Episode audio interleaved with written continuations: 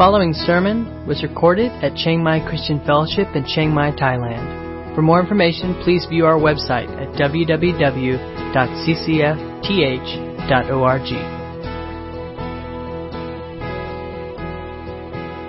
Good morning.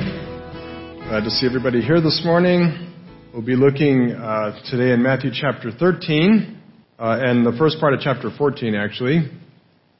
So let's begin by reading Matthew chapter 13, starting in verse 53 uh, through uh, verse 12 of chapter 14.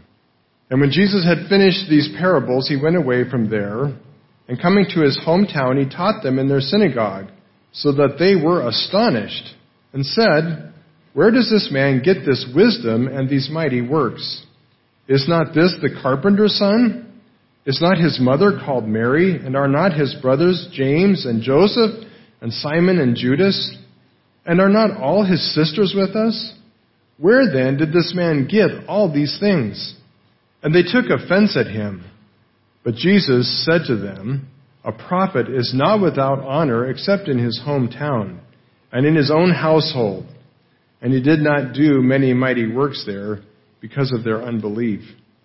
At that time, Herod the Tetrarch heard about the fame of Jesus, and he said to his servants, This is John the Baptist. He has been raised from the dead. That is why these miraculous powers are at work in him. For Herod had seized John and bound him and put him in prison for the sake of Herodias, his brother Philip's wife, because John had been saying to him, It is not lawful for you to have her. And though he wanted to put him to death, he feared the people because they held him to be a prophet. But when Herod's birthday came, the daughter of Herodias danced before the company and pleased Herod, so that he promised with an oath to give her whatever she might ask. Prompted by her mother, she said, Give me the head of John the Baptist here on a platter. And the king was sorry, but because of his oath and his guests, he commanded it to be given he sent and had John beheaded in prison, and his head was brought on a platter and given to the girl, and she brought it to her mother. And his, and his disciples came and took the body and buried it, and they went and told Jesus. Um, not one of the more lovely stories in the Bible for sure. Probably one that it's a good thing the kids left, right? Because it's kind of gruesome, uh, sad.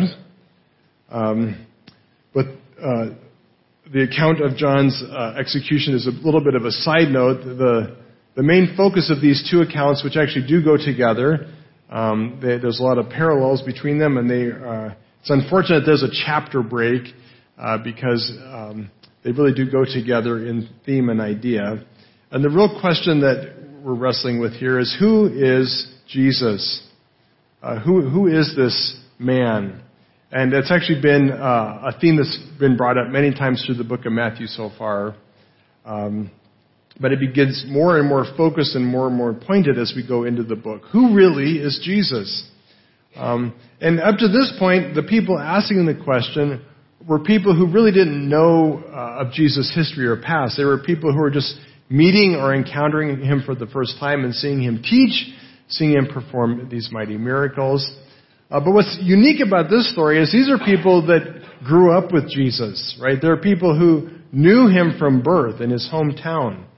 Um, uh, and, and they knew that he was the carpenter's son, Mary's eldest. Uh, and they can't explain this remarkable wisdom and power of Jesus. Uh, and uh, what we see over and over again in the Gospels is that Jesus uh, is doing these things that are clearly beyond uh, an ordinary person.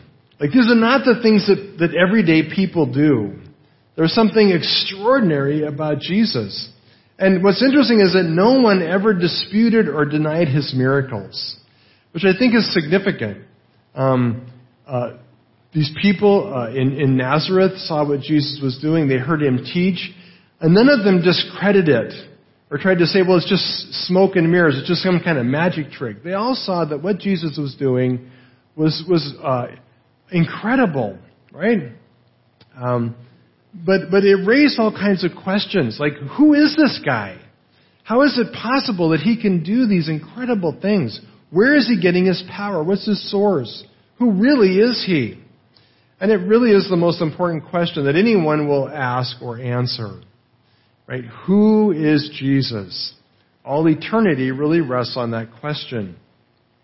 Um, and how do you explain his life and his power? Well, of course, modern man has come up with the solution of just denying that it happened, in spite of all the evidence, right? In spite of the fact that thousands, maybe even tens of thousands of people saw Jesus doing these things live and in person. And over and over and repeatedly saw Jesus spe- uh, doing these incredible miracles and teaching these incredible things. Uh, and not one of them ever could discredit his miracles. Not even his enemies, uh, who eventually killed him. None of them uh, said he was a fake in terms of his power or his wisdom. Um, but what they couldn't do is answer accurately and, and correctly who Jesus was. They couldn't explain where his power came from. And so that's the story really that we look at today with two accounts, both the people of Nazareth and with Herod. The question is, who is Jesus? Where does he get his power? And it's so important how we answer that question um, uh, that we accurately understand who Jesus really is. So let's look at these two stories and see how they kind of connect, even though they seem a little disconnected. See how they both wrestle with this question. Um, you can also look at this as really the story about two prophets. And uh, this, uh, in, in, the story of Jesus going home, he identifies himself as a prophet. Uh, and, and of course, John was, was considered a prophet, it says. So um, it's really the account of two prophets. The first is a prophet who, who is at home. Probably familiar with the story. He goes, uh, as far as we know, this was in the Gospels anyway. This is the only time Jesus goes back to Nazareth and teaches and does ministry in his hometown. Now, he may have uh, gone other times, but it's not recorded in the Gospels. Uh, so it's a unique opportunity, and he's at the synagogue teaching. Uh, and the verb that's used there would indicate that it wasn't just a, a one-off shot, that he was perhaps there for a series of days or for a time teaching repeatedly. Right? So they were getting a good exposure to Jesus and were hearing him. Uh, and it says that they were, uh, as they listened, they were astonished at what he said.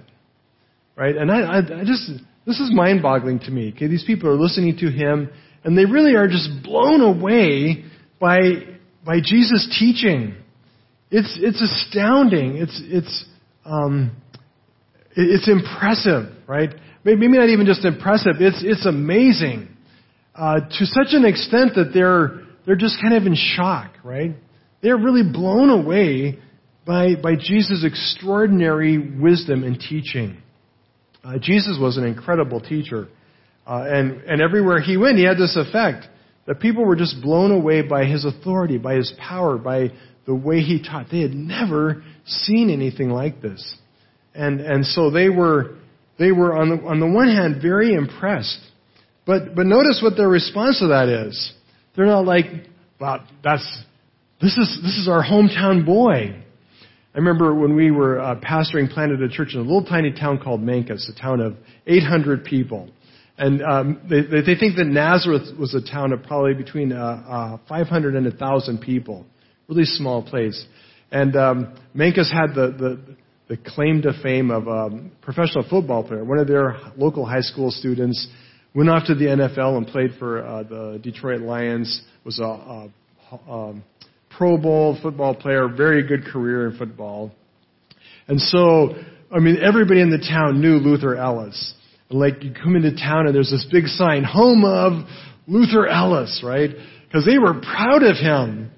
So like the people of Nazareth, they should have been like putting up a sign, home of Jesus of Nazareth, right? Right? Like they were, should have printed t-shirts. Like this is our guy, right? Is that what they say? No, they're like, what? Where did this man get this wisdom and this teaching? This power? Where did this come from? Right? They are very skeptical.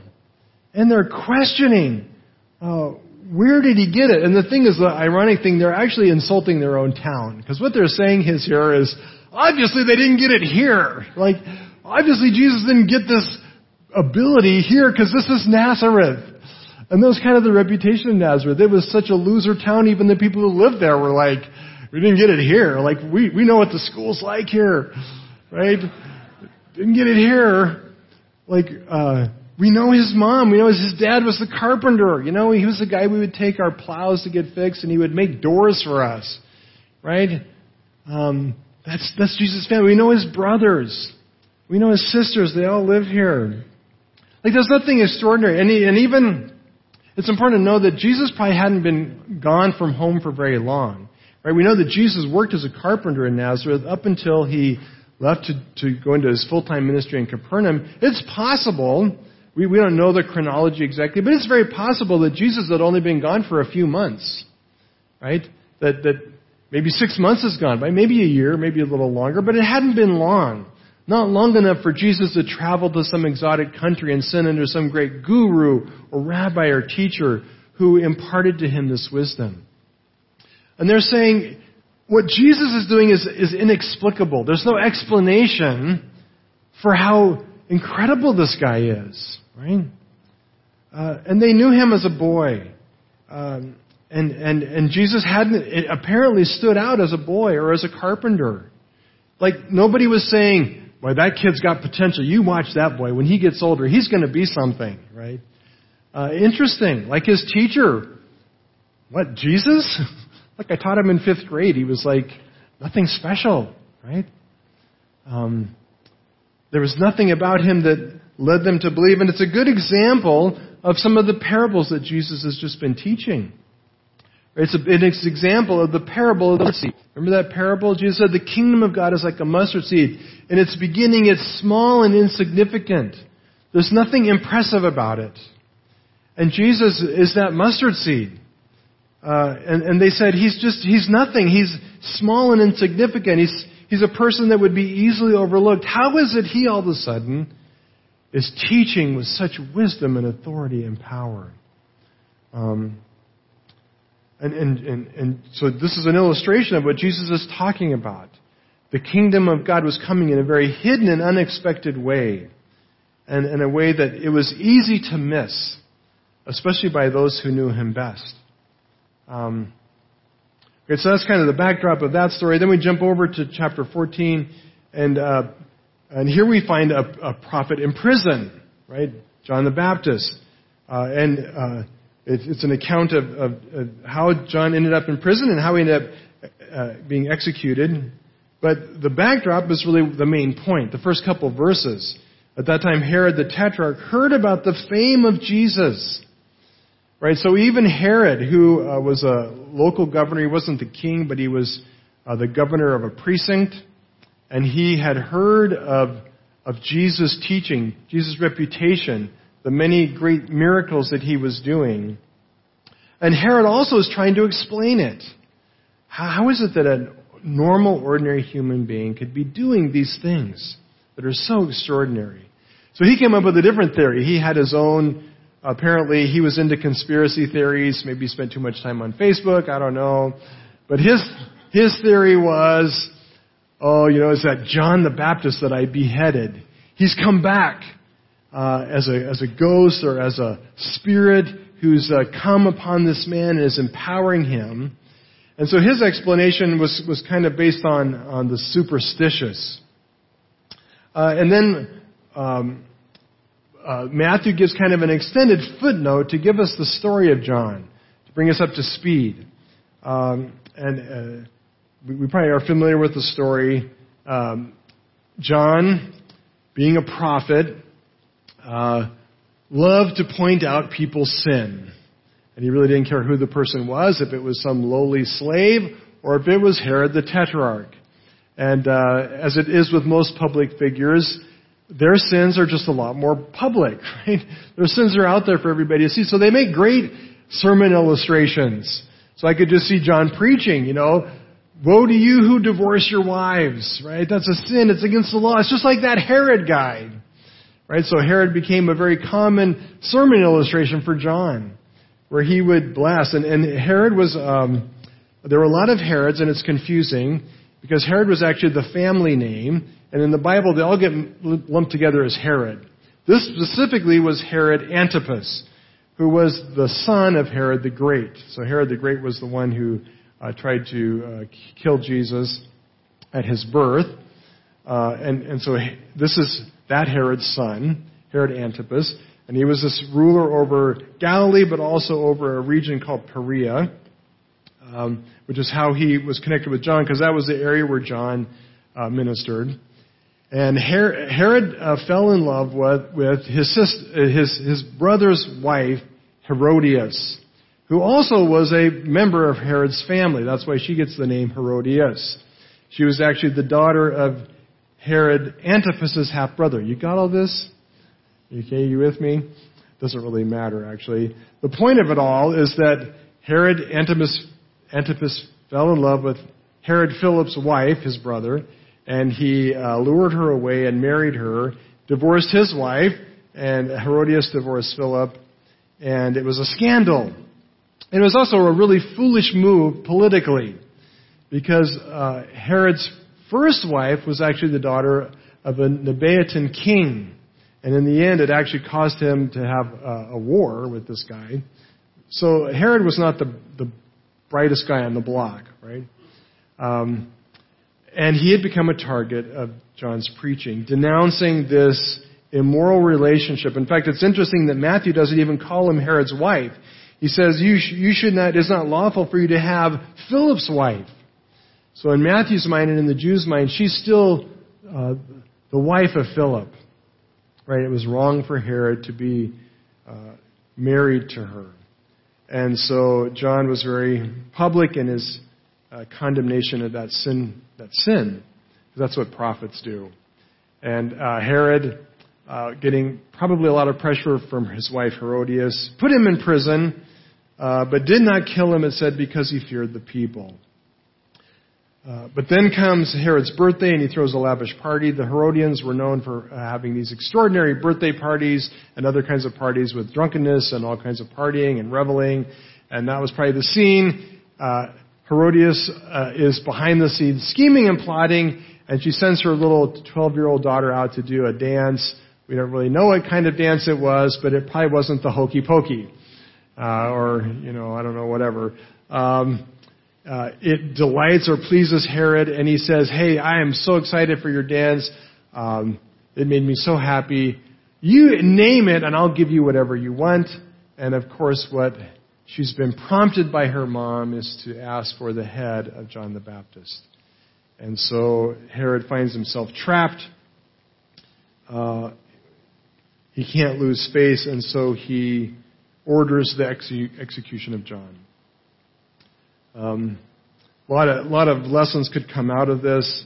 Um, but one principle we could take away from this story is that uh, if you choose to be a prophet, you cannot be a people pleaser. Right? Um, uh, a prophet does not live to make people feel good about themselves. A prophet lives to speak God's truth. Right? It doesn't matter who it is. Doesn't matter if it's a political person or a powerful person. A prophet is one who speaks God's word, who calls people to repentance, and that was John's ministry. And John wasn't just critical for the sake of being critical. He wasn't going around condemning um, Herod just because it was fun, or because he didn't like Herod, or because it's just fun to pick on politicians. No. He was calling Herod to repentance. He was saying, look what you're doing is wrong. It's dishonoring to God. And uh, Herod claimed to be a Jew. He was probably oh, at best only one fourth Jewish, but he claimed for political reasons to be a Jew. And John says, look, if you're going to claim Judaism, you must follow its laws, and what you're doing is breaking the law. Right? It is immoral. Uh, and it's damaging. And as I said, it, it ended up being a, a politically disastrous move, not to mention a morally disastrous move.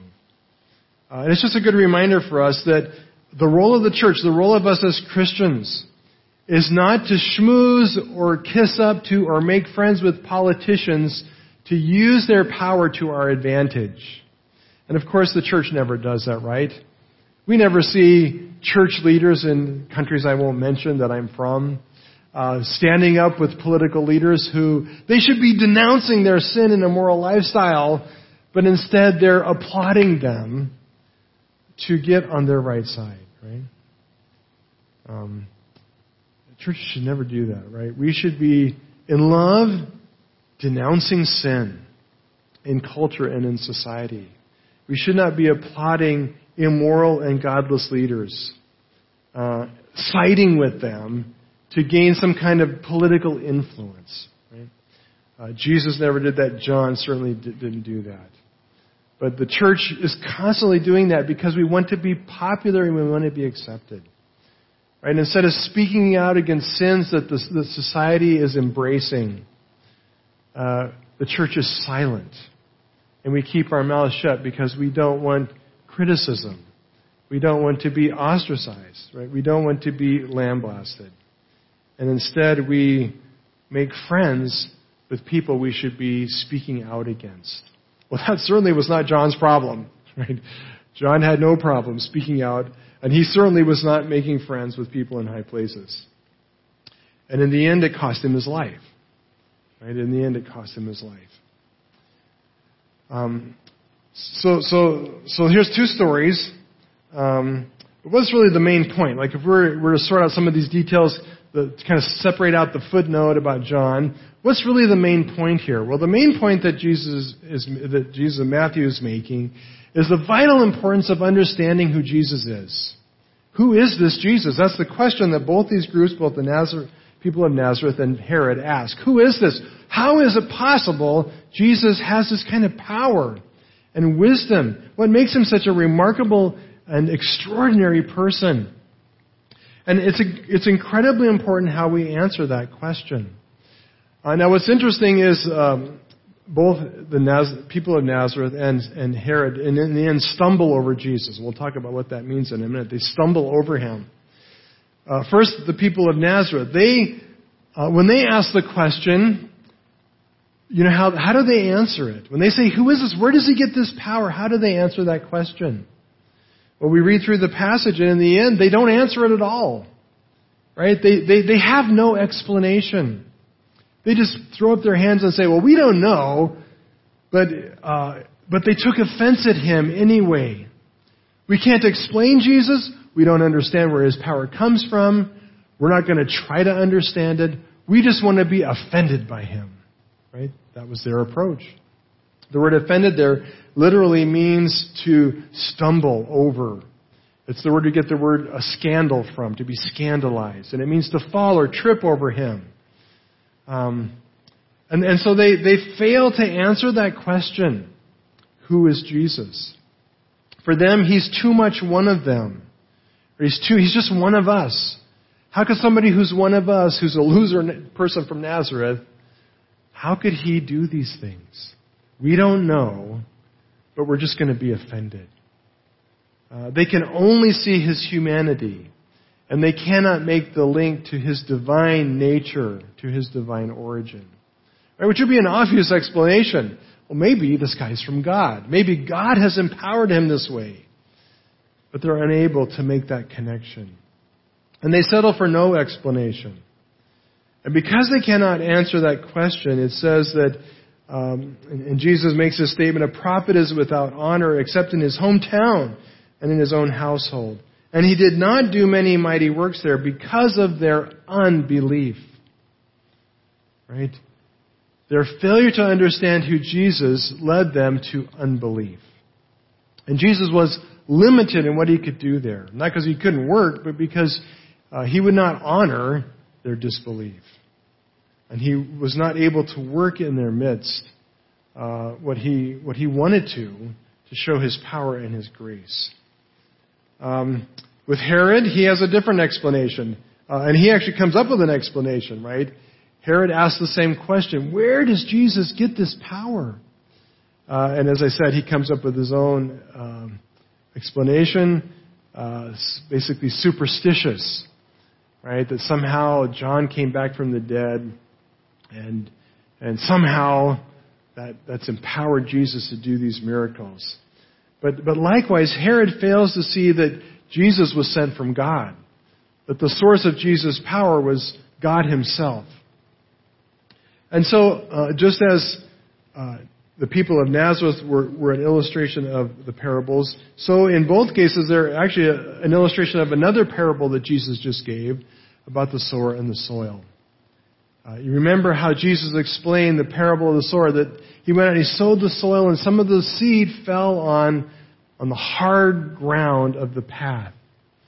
And in Matthew 13, 18, he, he describes it this way. He says, Hear then the parable of the sower. When anyone hears the word of the kingdom and does not understand it, the evil one comes and snatches away what has been sown in his heart. That is what was sown along the path.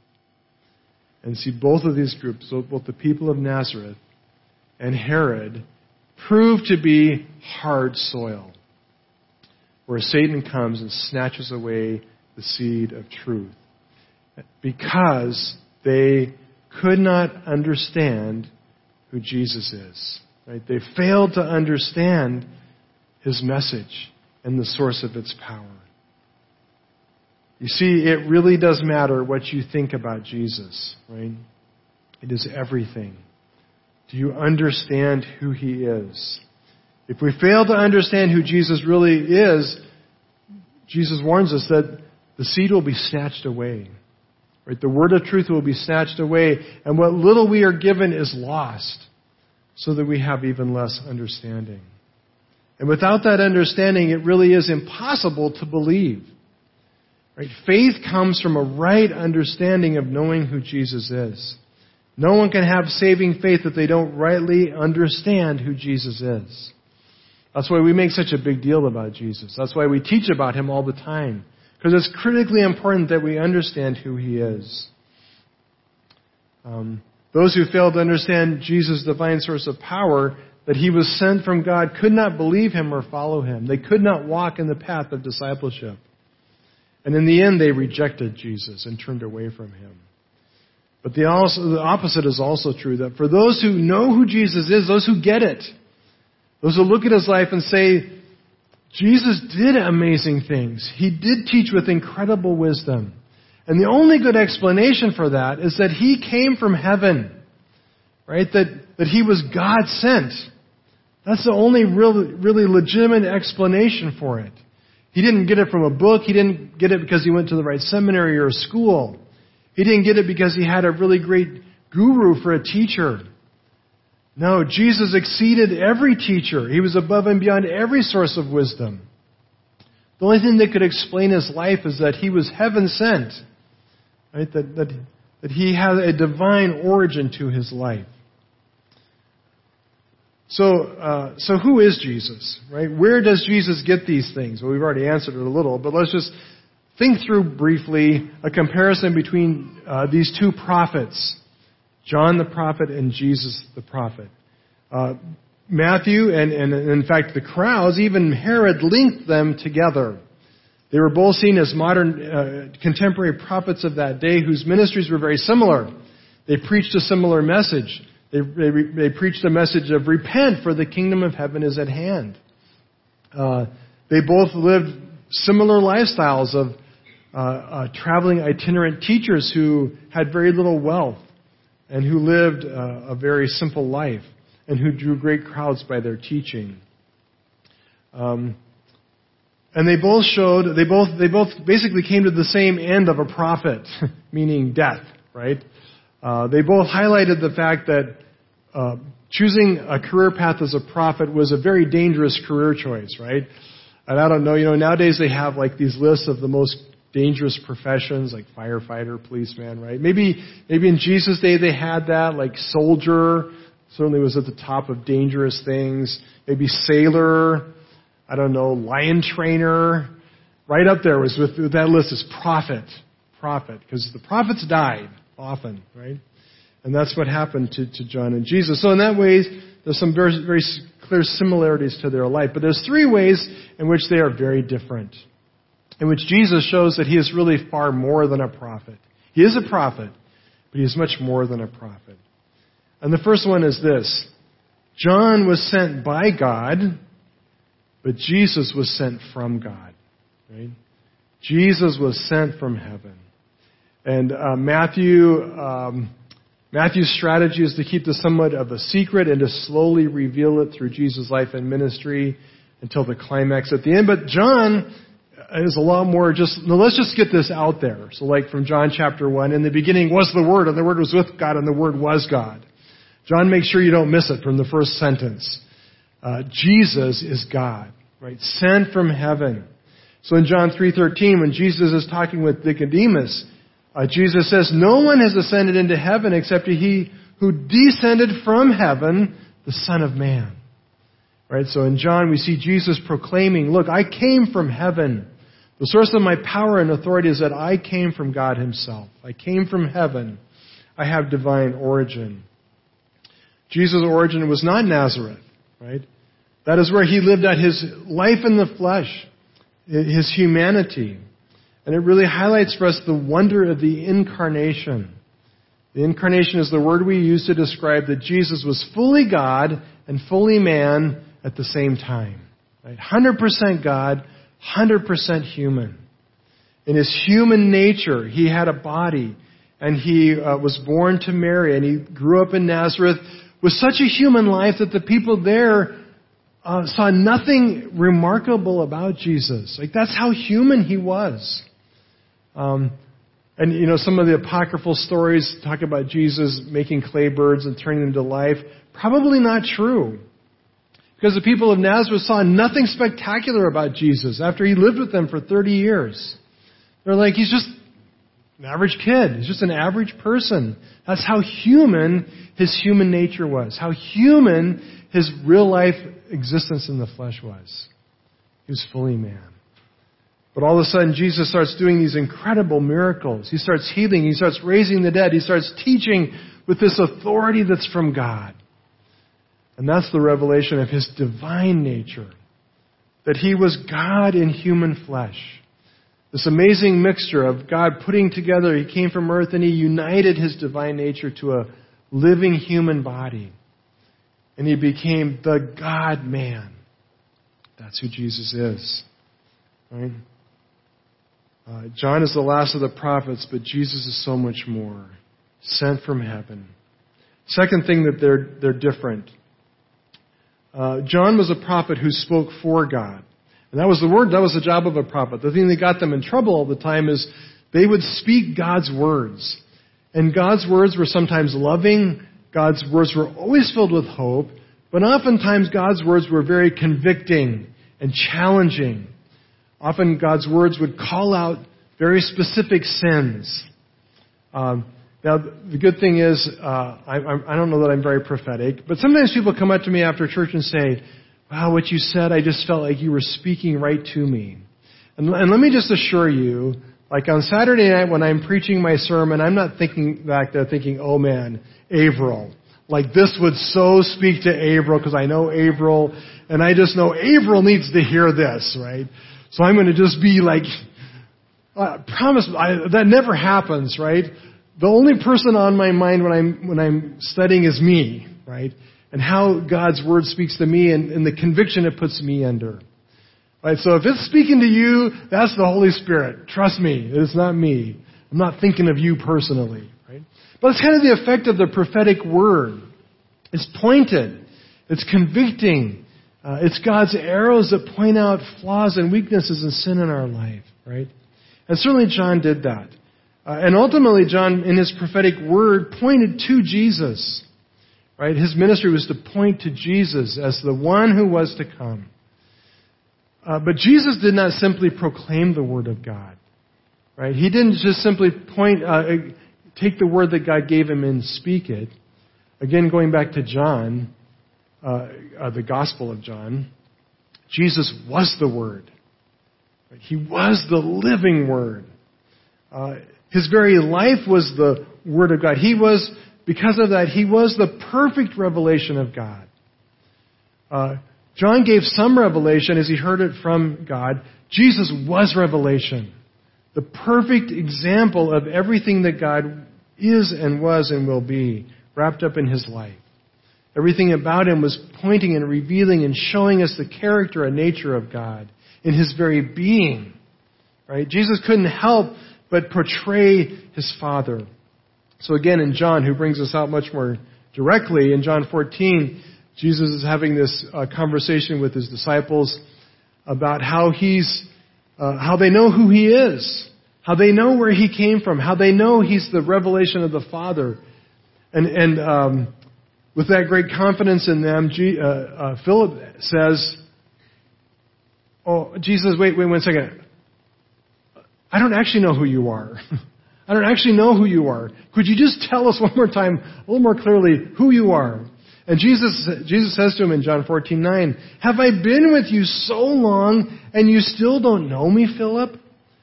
Whoever has seen me has seen the Father. How can you say, Show us the Father? Right, Jesus puts it right out there. I am the absolute direct revelation. If you've seen me, you've seen God Himself. You've seen God the Father in His glory. Right? And I am the revelation of God's uh, very character and being. Jesus shows us firsthand who God is and what He's like. Right? That's who Jesus is. Uh, third, third distinction between John and Jesus is the way they died. Now, they both died the death of a prophet, right? They both were killed by their enemies because of their prophetic ministry, because they spoke the truth and they called people to repentance. Uh, but, but John died a very tragic and, in one sense, a needless death. Right? The only reason uh, John died was because Herodias was a wicked lady, and Herod was a weak husband and leader. Right? And they plotted against him. And, and the reality is, John didn't need to be imprisoned. John didn't need to die. Right? He, he was a victim of, of just pure wickedness and evil. Um, and his death was, was, was tragic and, and, in that sense, somewhat meaningless. Right? Somewhat meaningless. But that is not true of Jesus' death, right? Jesus' uh, death was no less tragic, but Jesus was not just a victim of some evil plot. Jesus was a victim of God's perfect plan to redeem mankind from their sin. Right? Jesus' death was not uh, needless. It was actually quite intentional. As Jesus laid down his own life as a sacrifice for sin, to be our atoning sacrifice, to take on himself our sin and through his blood to wash us and cleanse us. He died as an intentional, purposeful sacrifice for sin. It's why he came. Right? It was the ultimate pinnacle and goal of his mission. Not just to reveal God, but to be the sacrifice for our sin. And so, in that, Jesus' death has great meaning and purpose for all who believe. Right? For all who believe. So, who is Jesus? Right? To you, who is Jesus? How do you answer that question? Well, the good thing is if you can say Jesus is uh, sent from God, He is the living uh, Son of God, Son of Man, fully human, fully God. And He got this power because, because He was God. Not just because God gave it to Him, but because He was God. And, and He gave His life as God's only Son for me and for my sin as the perfect sacrifice for sin. Uh, if you can say that, uh, th- that is the beginning of life changing faith, right? That is an understanding that is the basis and root of all faith uh, that brings to salvation. And unlike the people of Nazareth, if you have that kind of faith, God wants to do mighty works in your life. It says that for them, they, Jesus could do no mighty works because of their unbelief. But if you have that kind of faith, God wants to unleash His power in your life to change you and to save you and to give you even greater faith and greater understanding. Right? Um, so, going back to those, the parable of the sower and the soil, right? If you understand who Jesus is, if you receive that word of truth with understanding and faith. Jesus says this about you. For what was sown on good soil, this is the one who hears the word and understands it. He indeed bears fruit, and yields in one case a hundred, in another case sixty, and another case thirtyfold. Okay? That's, that's God's promise. If you have faith, if you know who Jesus is, the word comes in and it changes your life, and your life becomes fruitful.